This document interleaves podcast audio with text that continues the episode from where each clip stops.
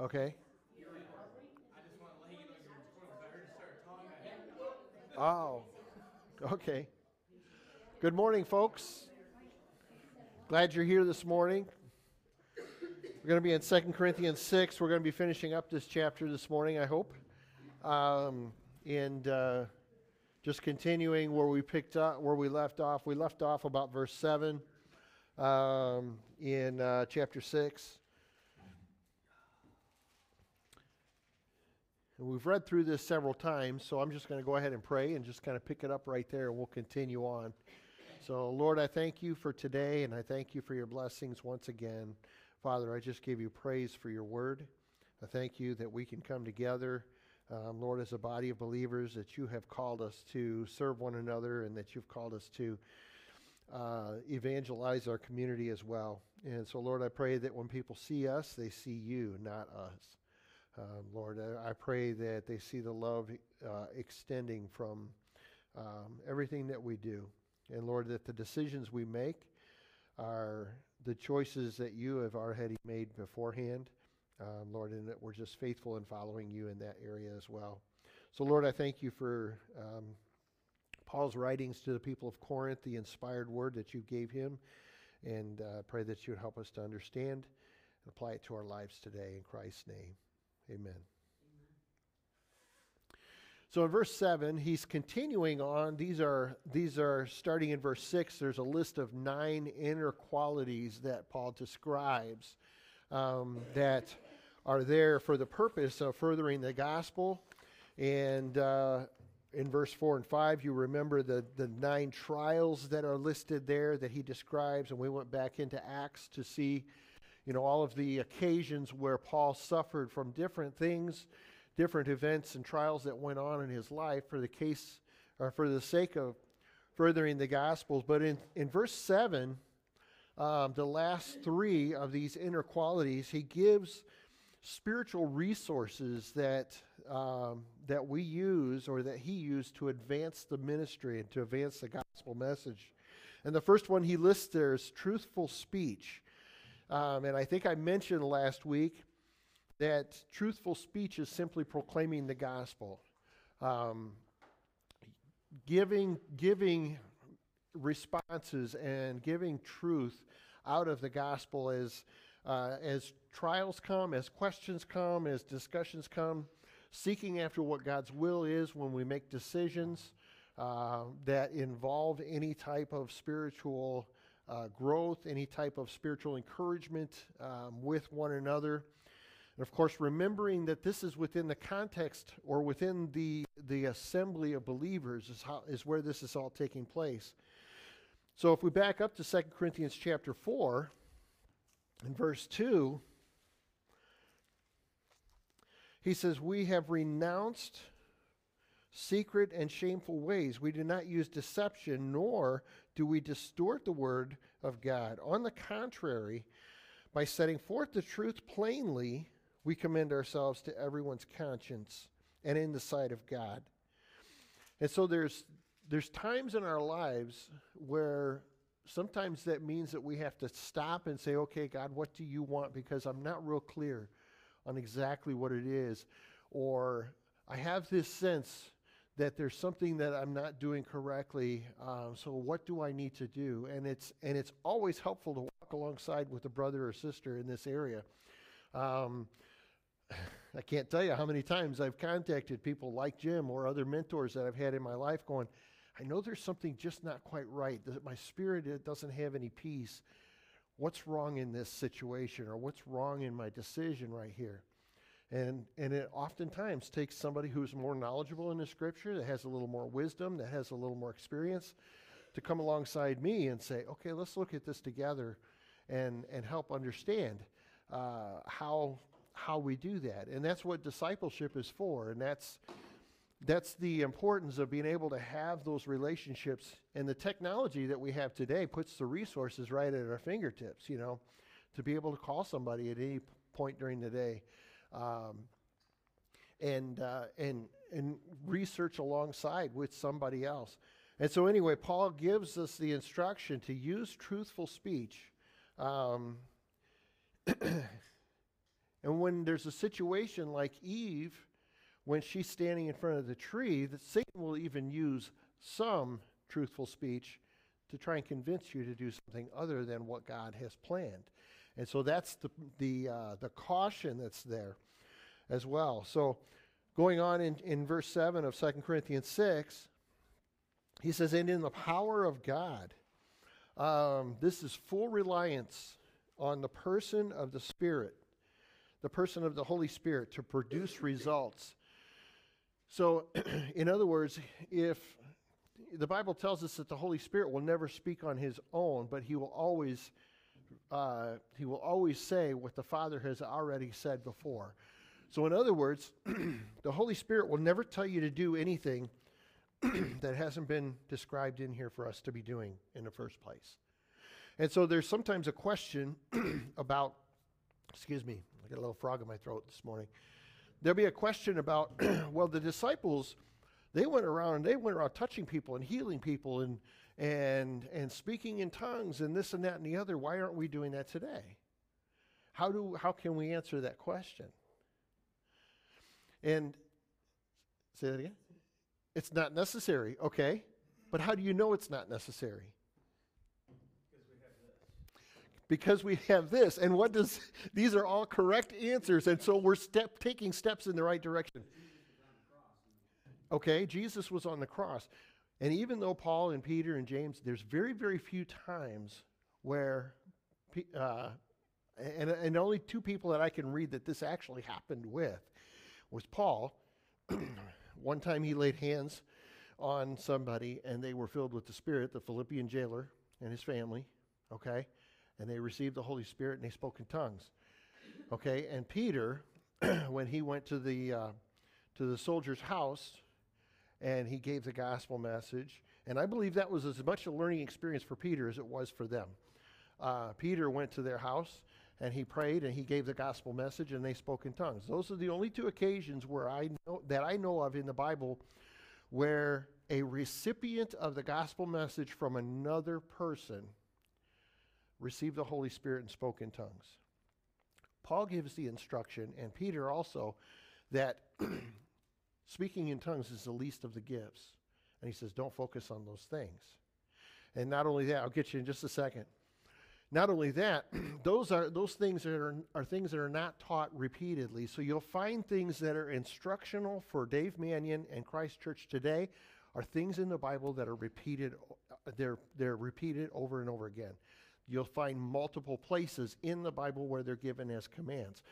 So things that we take out of the Old Testament don't always necessarily apply to us today as far as what we should be doing, but there are things in the Old Testament that carry over into the New Covenant that are given as instructions, such as the verses in following in this chapter we'll get to later. Um, those are instructional video or video. we live in an age of technology, don't we? And even I give in and fail sometimes with it. Uh, but anyway. Um, there are instructional verses that are taken out of the Old Testament and implemented in the New because they follow through with the new covenant. So, yes. So, in both those situations, they were done by apostles who walked the so could that been? Um, I would say yes, and I would also say that the people that were receiving those those gifts were going to be evangelists to the communities that of the, the demographic that they were in. Okay, so the Philippian jailer and his family was going to continue to evangelize Philippi. And the same with the with the Roman guard. He was going to, you know, because when Paul writes Romans, there are Christians in Rome, and Paul's never been there.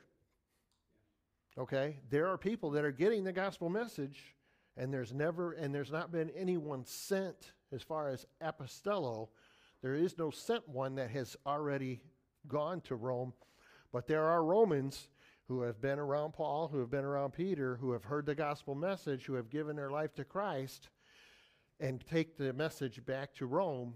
And Rome is being evangelized through the obedience of people who receive the gospel message from the apostles. And so those things are happening, um, but it's never given. You know, there are gifts that particular gift is not demonstrated or given with a purpose to continue on into the church and all the way through the church age.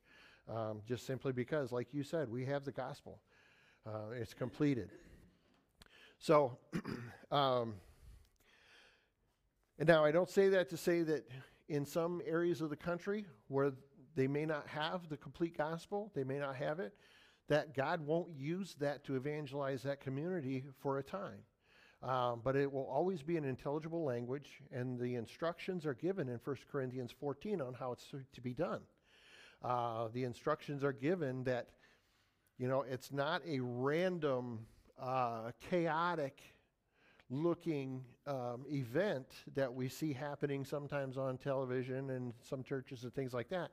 He says that one person speaks and maybe two, but then there's an interpreter there to help them understand. And if there is no interpreter, you need to tell that person to sit down and be quiet. If there is an interpreter and someone else gets a message, these people are done and there's order. These people are done, this one stands up, and so on. Um, but unfortunately, there's so many times when we kind of disregard that um, when it comes to when it comes to following the Scripture. So the the full reliance um, on the person of the Spirit produces results. 1 Corinthians chapter 2, if we just go back, these are all things that he's already described to Corinth um, and that he is giving further instruction on. If we just read verses 1 through 5, he said, So I made up my mind.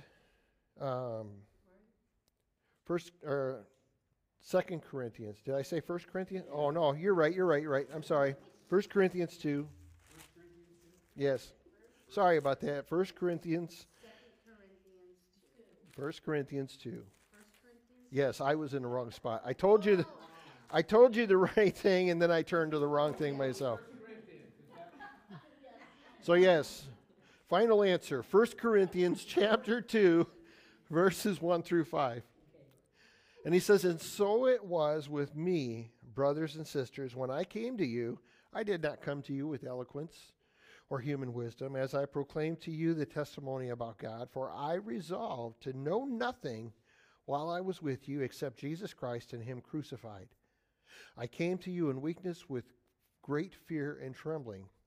My message and my preaching were not with wise and persuasive words, but with a demonstration of the Spirit's power so that your faith might not rest on human wisdom, but on God's power. so, can anybody give me a, a, a, picture or an example of how that might look today? Verse 4, if we look at verse 4 and 5, um, again, my message and my preaching were not with wise and persuasive words, but with the demonstration of the Spirit's power, so that your faith might not rest on human wisdom, but on God's power.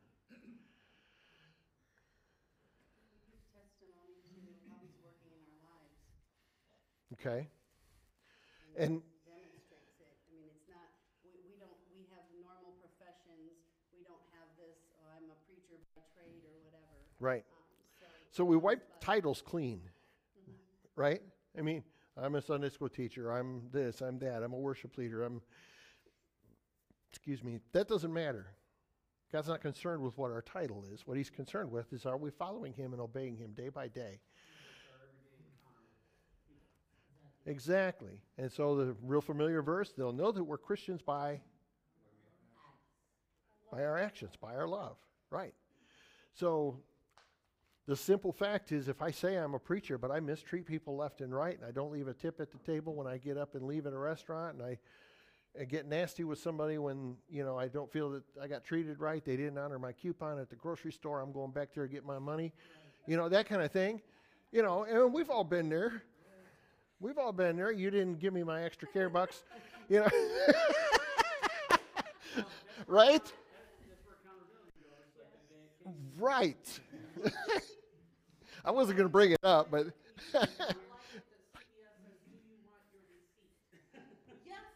yeah, that's right.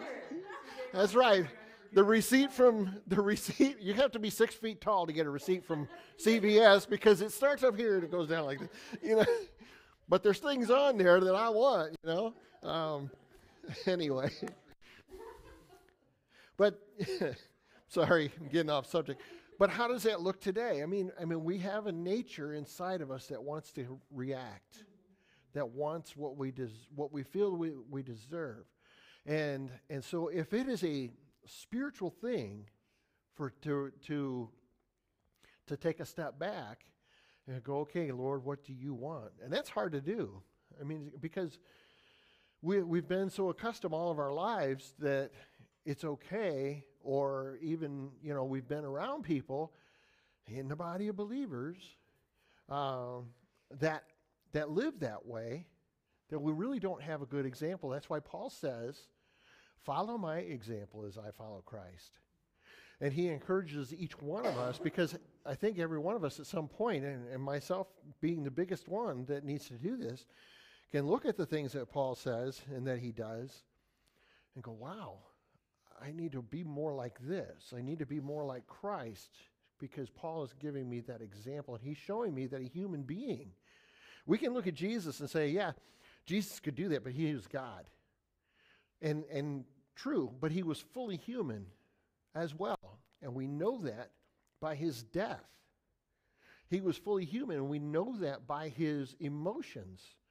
We know that by his birth. We know that by every I mean when when you cut his hand, he bled. Okay? When he when they put the nails in his feet, he bled, and it was red blood just like yours and mine. But he was God in the sense that he had pre-decided, he had he had determined that he was going to choose what the Father had ordained for him to do. And he tells us that in his prayer. He also tells us that he learned how to do that in, in Hebrews 5. He's, it says that he learned obedience.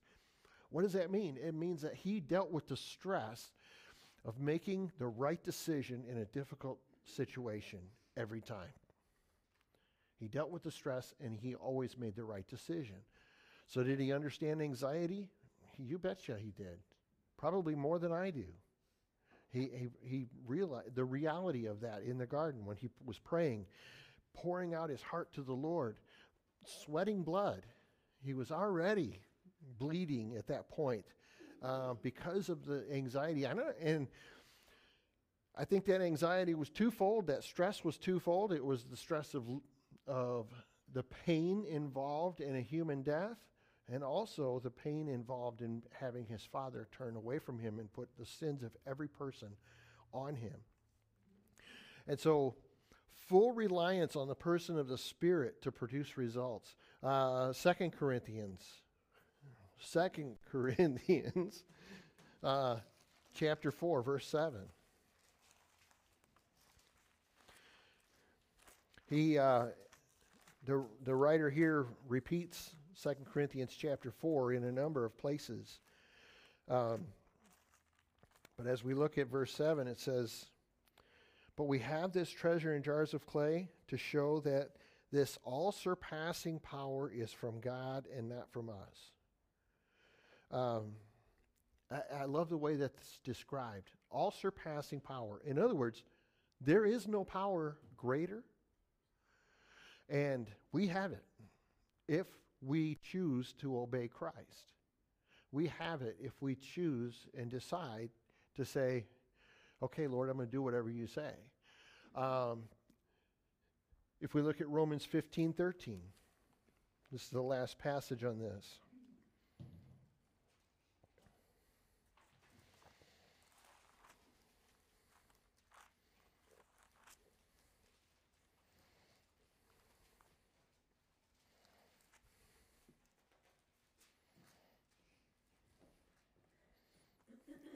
Before I read this, I want to ask a question. Do you ever feel like there's no hope? Have you ever been in a situation where you feel like there's no hope? Okay. I think most of us can probably say yes. I don't know if maybe everybody can, but most of us, there's been a time where we feel like there's no hope. So as we read this passage, may the God of hope fill you with all joy and peace as you trust him so that you may overflow with hope by the power of the Holy Spirit.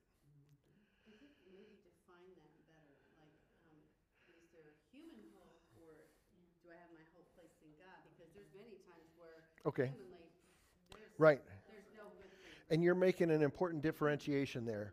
So I guess I should have clarified that. As a follower of Christ, as a believer in Christ, do you ever feel like there's no hope? Has there ever been a situation where you feel like there's no hope? You shouldn't feel that way. And so that's what I'm bringing out with this. I have underlined as you trust in Him in that verse. So, in other words, when I feel like there is no hope as a follower of Christ, I have made the difficult decision that I have, have backed off of my trust in the Lord for a while or for a moment. Okay? And so, as we trust in Him, I've heard it put like this if we're fully, like I said a little bit ago, full reliance in the person of the Spirit, um, and full reliance on God's Word as promised and true and, and all surpassing power, if I already know that, what, what, can, what can happen to me? That God doesn't permit. I mean, nothing can happen to me that God doesn't permit, and nothing can happen that's going to take away my salvation. Nothing can happen that's going to take away the promises. Does that mean that I'm going to die?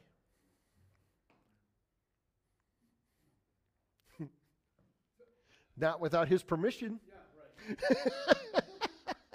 so some are shaking their head no. Some are thinking, I'm, I'm thinking, well, yeah, wow, that's great. I hope I don't, you know, but um, right. And so David says, help me to, to teach me to number my days aright and to, to number our days. And, and Paul writes as well um, that there's an appointment. It's a point, I think it's Paul. Maybe I'm getting that confused, but I know the verse, I just don't know where it's at. But it's a, there's an appointment for every man once to die, and then after that, the judgment, I believe, is in 1 Corinthians. Um, I don't know where it's at. You do you? Okay. Um, but yeah, but it says that every person will die once, and then the then the judgment. And so, um, what's that? now you have to know. Okay, you look it up for me. Uh, so anyway, uh, yeah, I mean, I know that, and the question is: is do I live my life today like today could be my last day? Hebrews thank you. So I, I did. I probably didn't quote the whole verse. So let's take a look at that.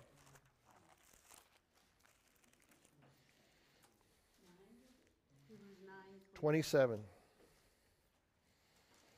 It's a mid-sentence uh, passage. So if we start in verse twenty-six and read through the end of the chapter,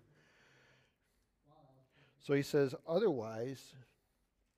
Christ would have had to suffer many times since the creation of the world, but he appeared once for all at the culmination of the ages to do away with sin by the sacrifice of himself.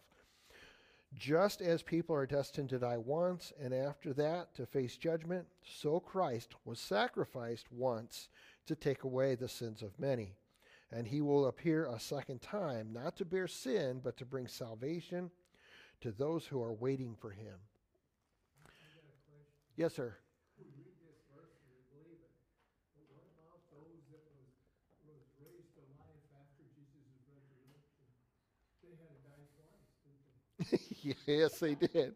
Just, I, say, I'm not chasing a rabbit, so I- That's okay, but this was written long after that. So, But it didn't say whether they were saints or not, correct? what's that? Yeah, they yeah they were. They were holy people. So in Matthew, it's Matthew at the at the was actually happened at the death of Christ. Matthew records the ground shook, the graves broke open, and raised from the dead. And so there were like um, I forget his name, but the guy who uh, when Paul was preaching fell out of the third story window and died, and and Paul went down. Eutychus, thank you. Paul went down and threw himself on. And he says, "Ah, he's not dead." Or you know he he raised him back to life. So there were occasions. Um, um, Peter went to Joppa. Uh, who was the girl that Peter? Yeah, I forget what her name is. Um, Tabitha. Yeah.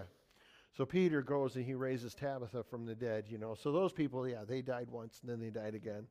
Um, but the point that's being made in Hebrews chapter 5, or Hebrews, I'm sorry, thank you, Hebrews 9, uh, the reference that's made there is that we'll die, everybody's guaranteed to die one time, a physical death, unless the rapture happens first.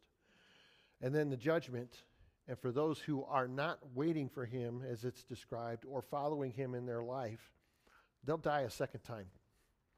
And that's the second death described in Revelation 19 and 20 um, that, that Jim has touched on before as well. So, um, I read Romans 15, 13, right?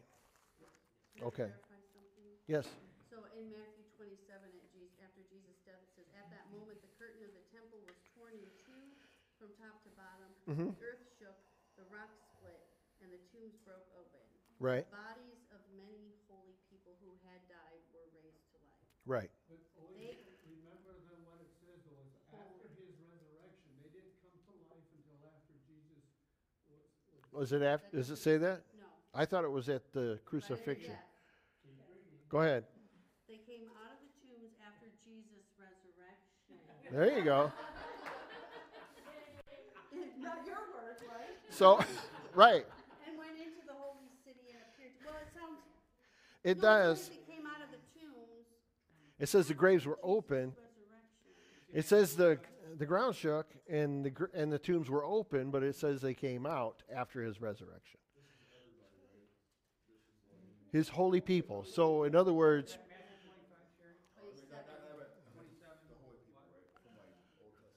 what's see, yeah, there were, there were people from Old Testament, but they were. It also describes, if she keeps on reading, it describes that they were people that that the people that were living in that day looked at them and they recognized them. Hey, that's my dad.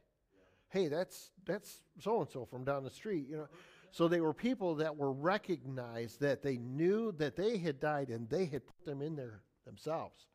Um, and so th- that doesn't mean that there wasn't. I don't know if there there were old, you know, patriarchs from way back. I don't know that, but it describes that they were people who were recognized, um, so they knew who they were. And so, um, and Matthew's the only one that records this. Uh, so, you know, um, I don't know what that necessarily, what significance that holds, uh, but uh, it is definitely truth. So, um, so yeah, in Romans 15, 13, the, the description there is as we follow Christ, we can have hope. We can have joy. We can have peace. So p- peace that passes understanding or that, that transcends understanding guards our hearts only when we are fully submitting and rejoicing in the Lord. And so I love Philippians 4.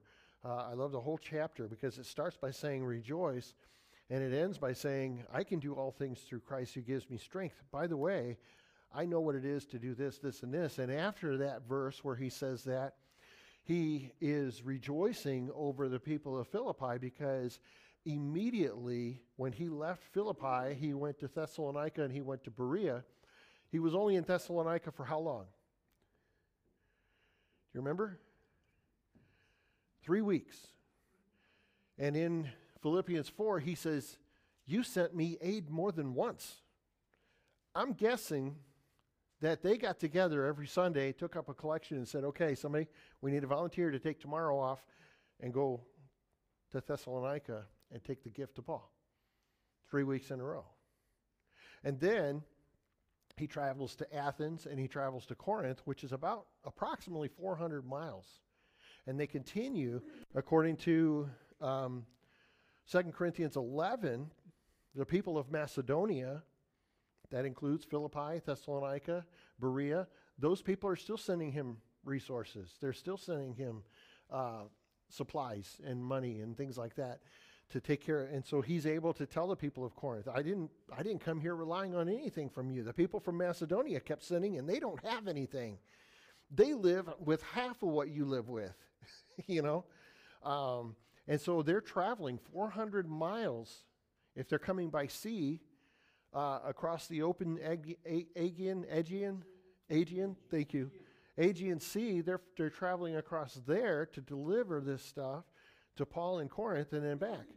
And so, anyway, um, full reliance on the person of the Spirit. We see that demonstrated as those people reach out and support um, Paul in the ministry as he's going forward. And, he, and Paul is giving the same instruction to the people of Corinth.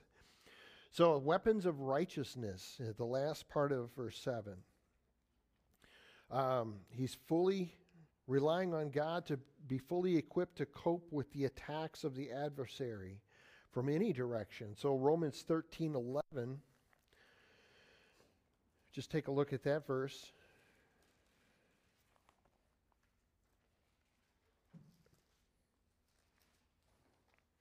He says, and do this, if I, if I just read this first phrase real quick, and do this understanding the present time.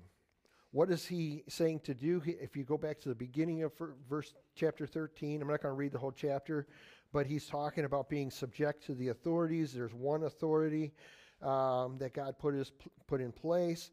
Uh, verse 8 let no debt remain outstanding except the continuing debt to love one another.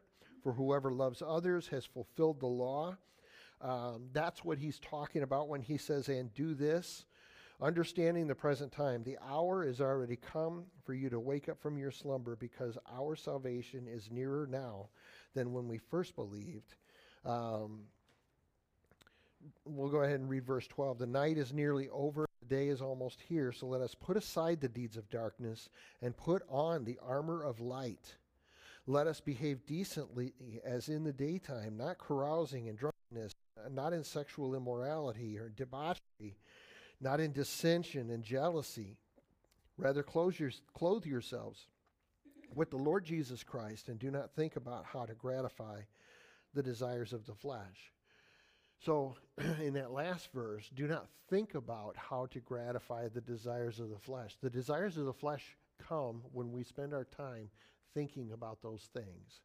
And so, the, the easiest picture of that that I can think of is Eh, everybody knows what Google is, right?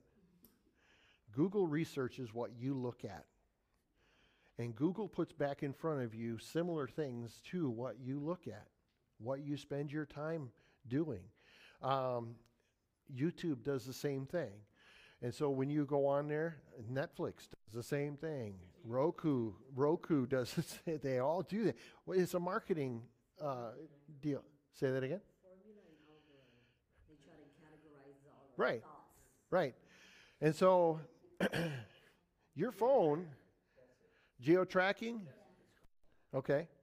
Yeah. And there's there's such a you know, yeah, that, that takes I'm not gonna go into the there's a there's a whole bunch of other things and that that contribute to that. But if you want to know what you're passionate about, I mean I used to say ask your wife, but now you can ask your own device.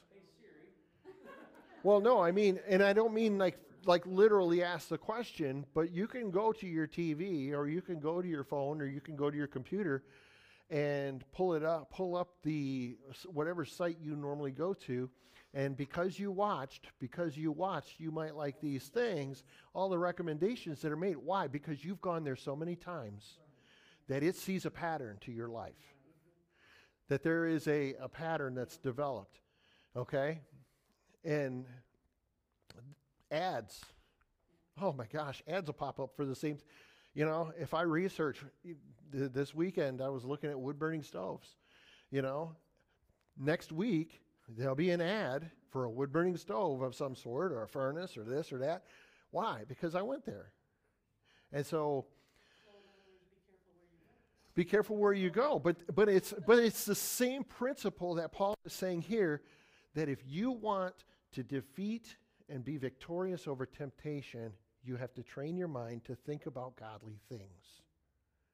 And the Spirit of God will remind you of the things that you've thought about that are godly and that are spiritual.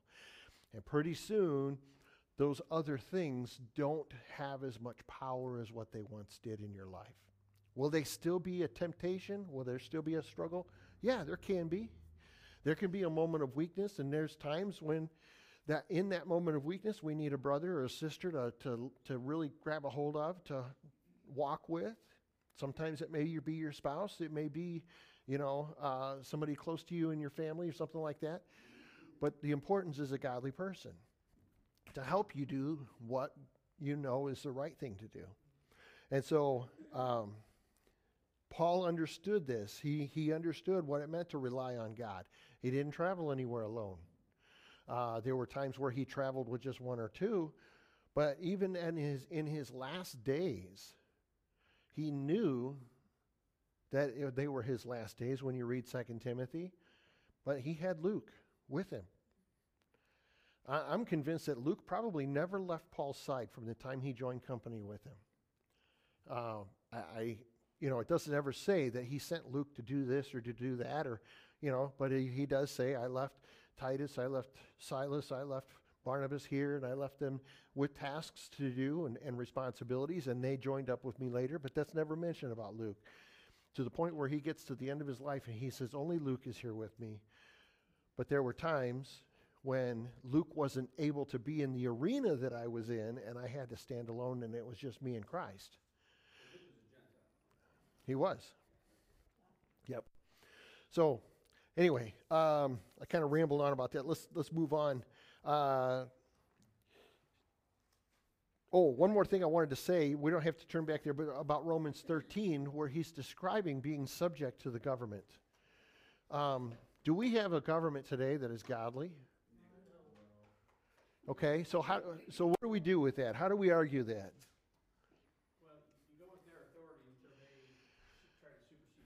Well, you right. So did God put that government in place? Well, he, he allowed it to happen. He allowed it to happen, but he didn't ordain it to happen.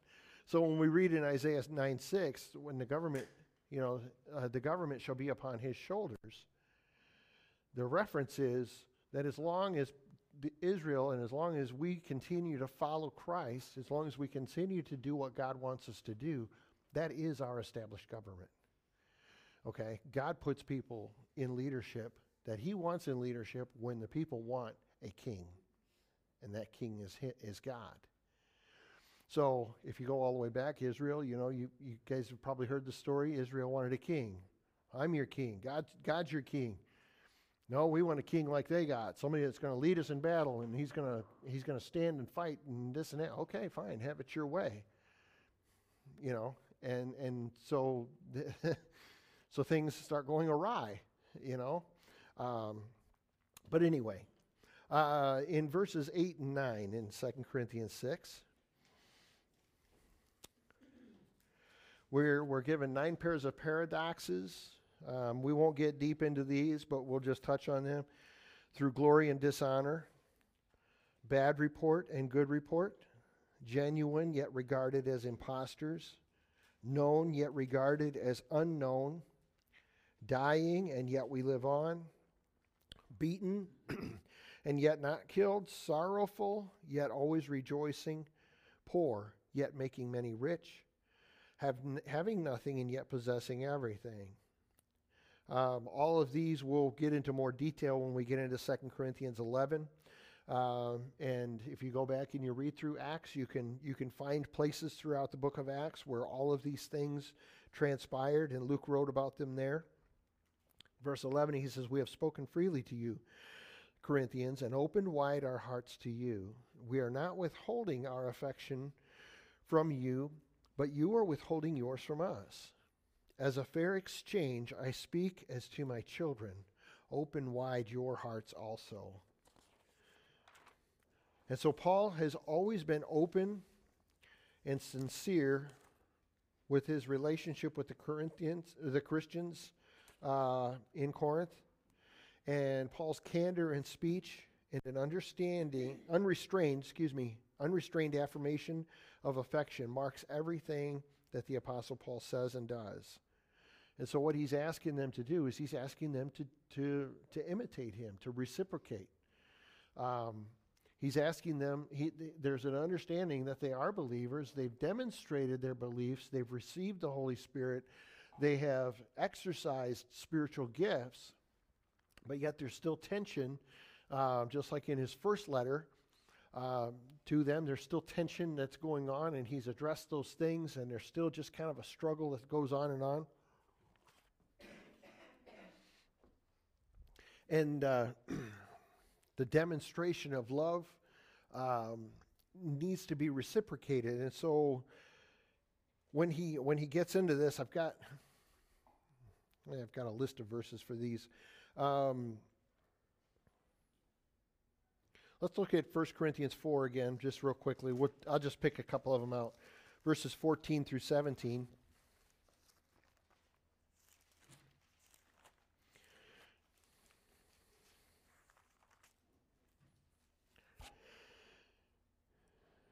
So he says, I'm writing. I am writing this not to shame you, but to warn you, as my dear children, even if you had 10,000 guardians in Christ, you do not have many fathers. For in Christ Jesus I became your father through the gospel. Therefore I urge you to imitate me.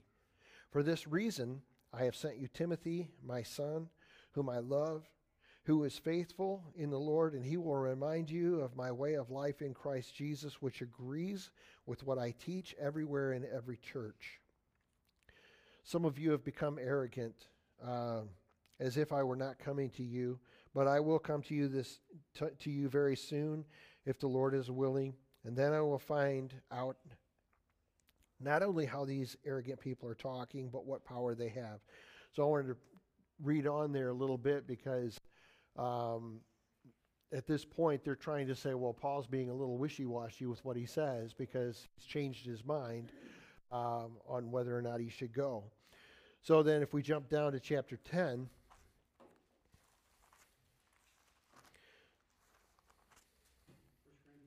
Yeah. And we read verse 32 through chapter 11, verse 1. He says, Do not cause anyone to stumble, whether Jews or Greeks or the church of God, or even as I try to please everyone in every way, for I am not seeking my own good, but the good of many, so that they may be saved. Follow my example as I follow the example of Christ. Um, I think the Apostle Paul is the only person that can accurately 100% of the time say that. I've heard a number of pastors get up in front of their, their church and say, Paul's telling them to follow him, and you guys are to follow me just like they are following Paul. And I would say to that, to a point, I would say yes, until your pastor gets out of the Word of God. You know, so the, the, uh, the description that Paul is saying is Jesus told me that I would be the messenger to bring the gospel to the Gentiles. Him, only him. Okay? So as your shepherd leads the flock, as he's following Paul's instruction, as he's following God's instruction, yes, absolutely. But there's no reason why we can't be like the Bereans and say, I don't understand this. And you guys are pretty good at that. I like that about this church. Um, when Jim gives a message or when I say something up here, sometimes I'm sometimes I miss things. You know, and that's just all there is to it. Be like, well, what about this verse? Oh, I didn't see that. I didn't know that. I'm glad you brought that up because now we can correct um, what what was said. So um, back in Second Corinthians, starting in verse 14, I just want to I'll make mention of this. Um, I guess I'm going to have to finish it next week.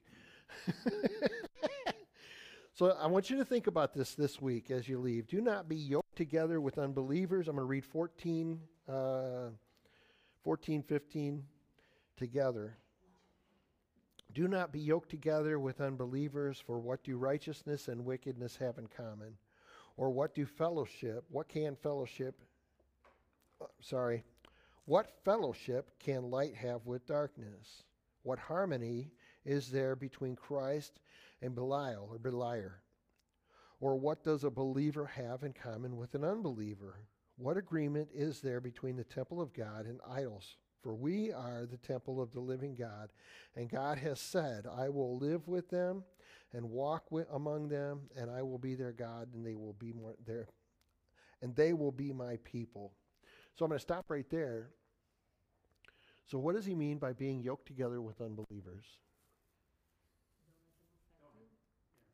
Say that again. Okay. I guess, un- and unfortunately, I feel like with family, I mean, we, obviously, we all have unbelievers that are part of our family, Mm-hmm. and that makes it hard. You can associate, but don't. Affect your mind. Right. You can't change. So remember the context of all of Second Corinthians and what we've been discussing up to this point. Where are we when we're talking about the things that we're dealing with? In the church. Okay? He's saying, don't be yoked together with unbelievers. Well, are we all believers?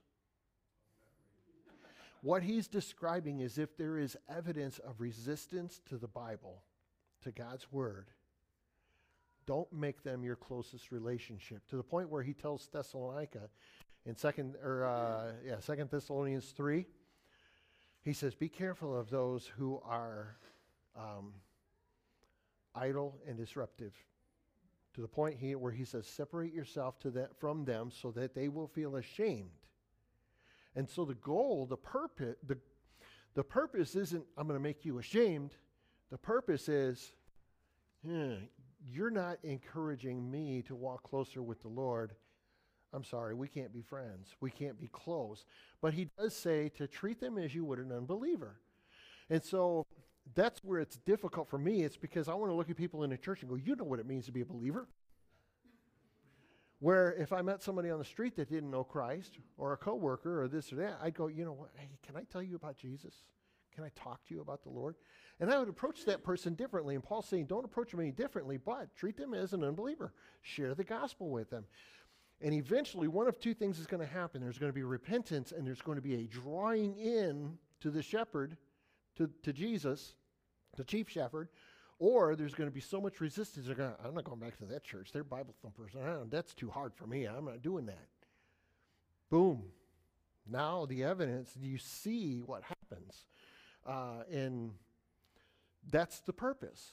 That's the goal, is just to either draw people into or separate them. Because if they're allowed to, if we're allowed to just sit and be comfortable where we're at, then the wheat and the tare that Jesus describes look the same. You can't tell the difference.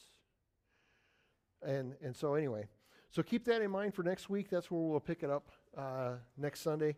Thank you for your attention this morning. God bless you guys.